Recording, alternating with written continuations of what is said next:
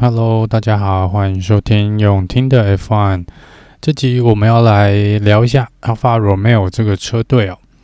如果你是最近几年才开始追 F1 的车迷，对于 Alfa Romeo 可能没有那么熟悉哦。但是 Alfa 呢，其实是一个有历史故事的车队哦。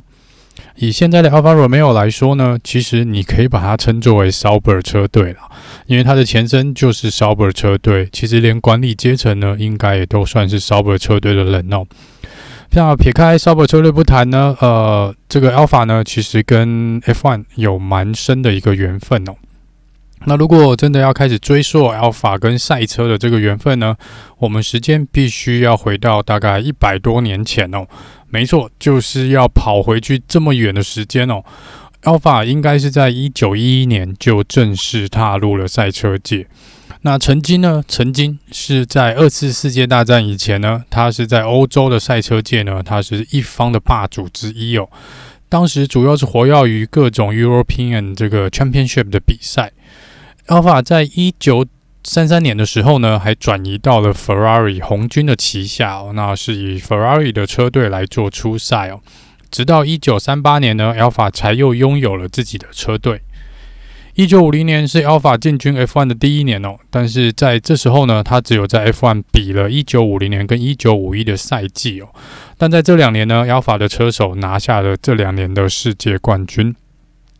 一九五二年，Alpha 最终还是选择退出了 F1 哦。虽然说赢得了前两年的世界冠军哦，但是 Alpha 呃当时所使用的车辆以及零件呢，大部分都是来自于二次世界大战以前的技术。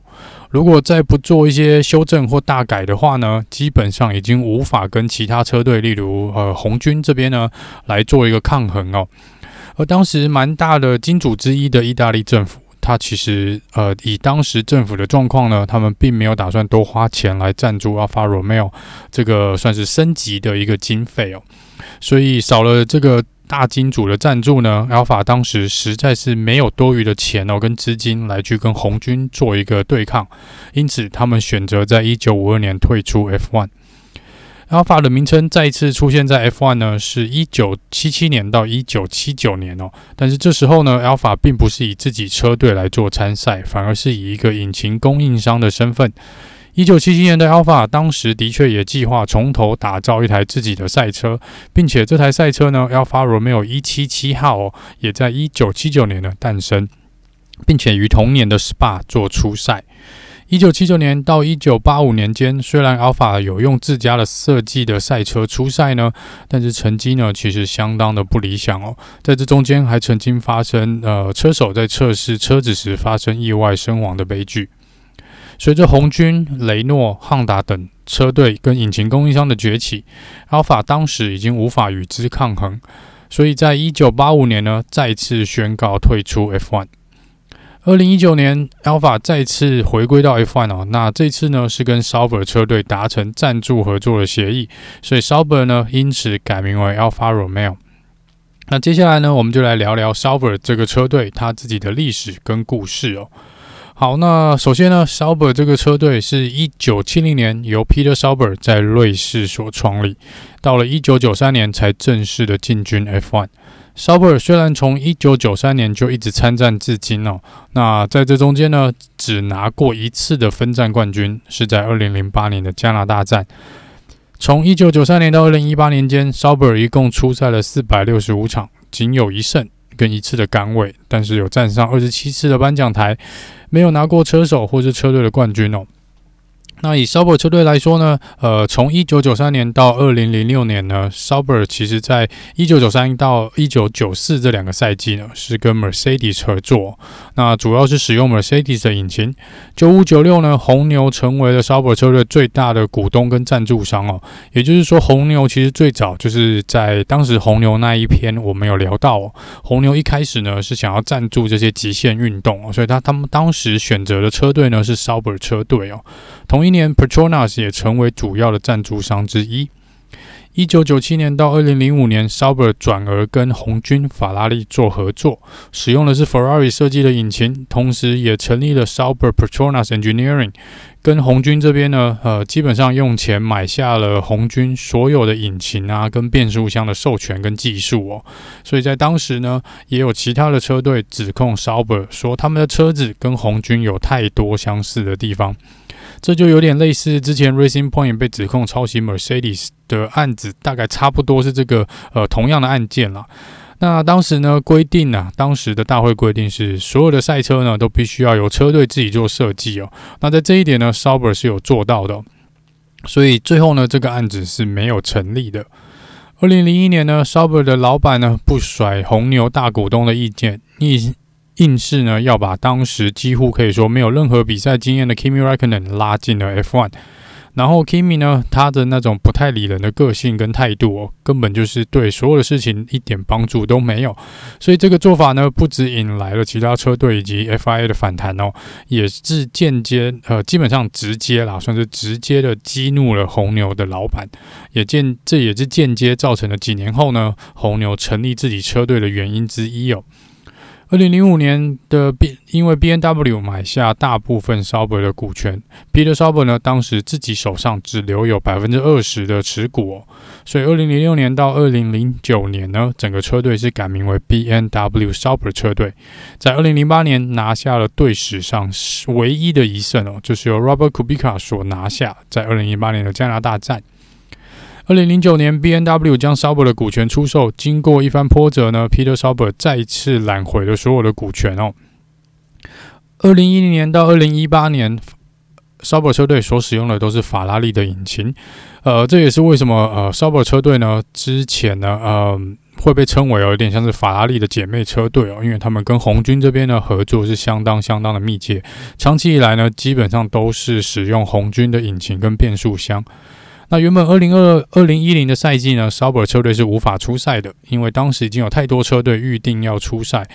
如果没有记错的话，当时应该已经登记出赛了，应该有十三个车队哦。所以如果如果 Sauber 当时再加入的话呢，会变成第十四队。在当时大会这边好像没有想要让二十八台车哦同时在同一场比赛比出赛嘛，所以呃就当时是没有。呃，准许 Sauber 来加入二零一零的赛季。那运气不错的是呢，二零一零的 Toyota 宣布退出，所以 Sauber 呢顺理成章就再次加了回来。二零一一年重大的事情是 Sauber 这边签约了一位车手，这位车手是 Sergio Perez。二零一零年到二零一八年哦，基本上 Sauber 都没有太好的成绩，也是算是中后段班的一个常客啦。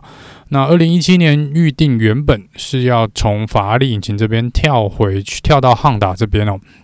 那当时也对外宣布，他们两方已经签了长期的合约，不知为什么因故而取消。而且在没多久之后呢，好呃 s a b e r 这边呢就宣布和红军签了长期的合作合约，红军会继续提供 s a b e r 车队呃引擎可能以及变速箱的这个呃。呃，技术哦，那在二零一八年呢，Alfa Romeo 成为赞助商哦，因此车队呢，最终在二零一九年赛季以 Alfa Romeo 来做出赛。那这些年间呢，待过 Sauber 又比较知名的车手有 Kimi Raikkonen、Nick Heidfeld、Robert Kubica、Nico Hülkenberg、Sergio Perez、Jean Alesi、Mika Salo、Felipe Massa，还有这个呃前世界冠军 Jack Miller 等。saber 呢，其实也是 Kimi Räikkönen 的起点，也是 Kimi Räikkönen 的终点哦。所以在这边呢，当时 Kimi 宣布要去 Alfa Romeo 的时候呢，大概多多少少就猜到他在几年内应该是会在选择在自己的娘家做退休啦。虽然他本人是说，因为车队离工厂离他家最近就是了。好，那以一个中小车队来说呢，Sauber 其实经营的算是相当的不容易哦。那还好，老板呢，Peter Sauber 这边钱也算多，还可以慢慢慢慢的烧哦。车队这边虽然没有大起大落，而且大多的时间呢都在中后段班的位置，就某种程度来说，也算是一支表现算稳定的车队啦。那这边呃，其实一直有人来说，呃，Sauber 呢真的就是靠老板啊，老板呢似乎。是有钱，那在这几年间呢，也蛮常听到有人想要买下他的车队哦。但是 Peter Sauber 似乎价钱开的也是蛮硬的哦。这最近一次呢，就是去年这个 Michael Andretti 试图想要买下 Sauber，两方一度达成了合，就是同意哦。但是之后呢，呃，Peter Sauber 还是开出了一些条件，让 Michael Andretti 最后还是没有出资来买下 Sauber 车队。那回到 Alpha 这边，回到 Alpha 这边，二零一九年呢，因为 Alpha 回到了 F1 嘛，那呃这边就来聊聊这两年哦，这个 Alpha 的一些战绩啦。虽然说多次 Alpha 多次进出 F1，那纯正以 Alpha 自己自家车队参赛的时间其实只有九年哦。那撇开之前 Sauber 这两年改名 Sauber 的不算。那这个九年间呢，Alfa Romeo 总共出赛了一百一十场的比赛，十二次的杆位，十次的胜利，分站冠军，那十四次的呃 Fastest Lap，两次的世界冠军哦。虽然整体来说，自己车队的表现看起来也不是说是顶尖或是很好哦，但是身为一个引擎供应商呢，Alfa 在 F1 的时间就比他自己出赛的时间要多相当多。不过，使用 Alpha 引擎的大部分还是中后段班的中小车队哦，所以对于 Alpha 整体来说，成绩上倒没有什么太大的帮助。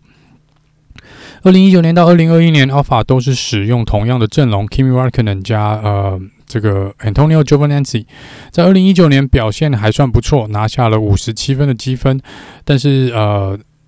在这边呢，车队的排名只拿到了第八哦。那二零二零呢，跟二零二一基本上就比较稍微惨一点了。如果是这两年才开始追 F1 的，可能就知道 Alpha 应该是你们可能会认定 Alpha 是后段班的车队哦。那二零二零呢，总共只拿了八分。二零二一好一点，十三分哦。那二零二零一样，在十个车队里面排名第八。二零二一年呢，就比较惨一点哦，只比 Haas 好，那只排在第九名。总和来说呢，虽然拥有百年的历史哦，但是很遗憾的，Alpha 在 F1 的成绩呢，的确不是特别的亮眼。而且刚刚有提到过，这两年也有几次的传闻哦，Alpha 或是 Sauber 都会呃，Sa Alpha 会再次退出 F1，以及 Sauber 车队呢有可能会易主的这个传闻啊。那也许呢，Alpha Romeo 呃，Alpha Romeo 这个品牌跟这个车队呢，跟 F1 在这边真的可能八字不太合，也不一定哦。那今年呢，Alpha 找来的车手呢，是把他们前几年阵容是全部换掉了，唯一留下来的是 Robert Kubica 继续担任这个 Reserve Driver。那今年 Alpha 的先发阵容，二零二二的先发阵容是 Valtteri Bottas 跟我们的这个中国的车手周冠宇哦。那这个呃。目前来说呢，还没有太 Alpha。目前截至录音的时候，他们还没有正式，是唯一一支、最后一支还没有正式公开亮相新车的车队。他们这两天在这个巴塞罗那做的测试呢，基本上是用迷彩装出来做测试哦，所以我们还没有办法看到呃 Alpha 最最新的样貌了。那以上呢，就是 Alpha Romeo 跟 Sauber 车队的一个基本的介绍，希望大家会喜欢。接下来呢，我们会下一集会讲另外一支，呃，也是这两天蛮红的一支车队哦，呃，另外一支使用红军引擎的车队，这个 Haas 车队。那我们就下次见喽，拜拜。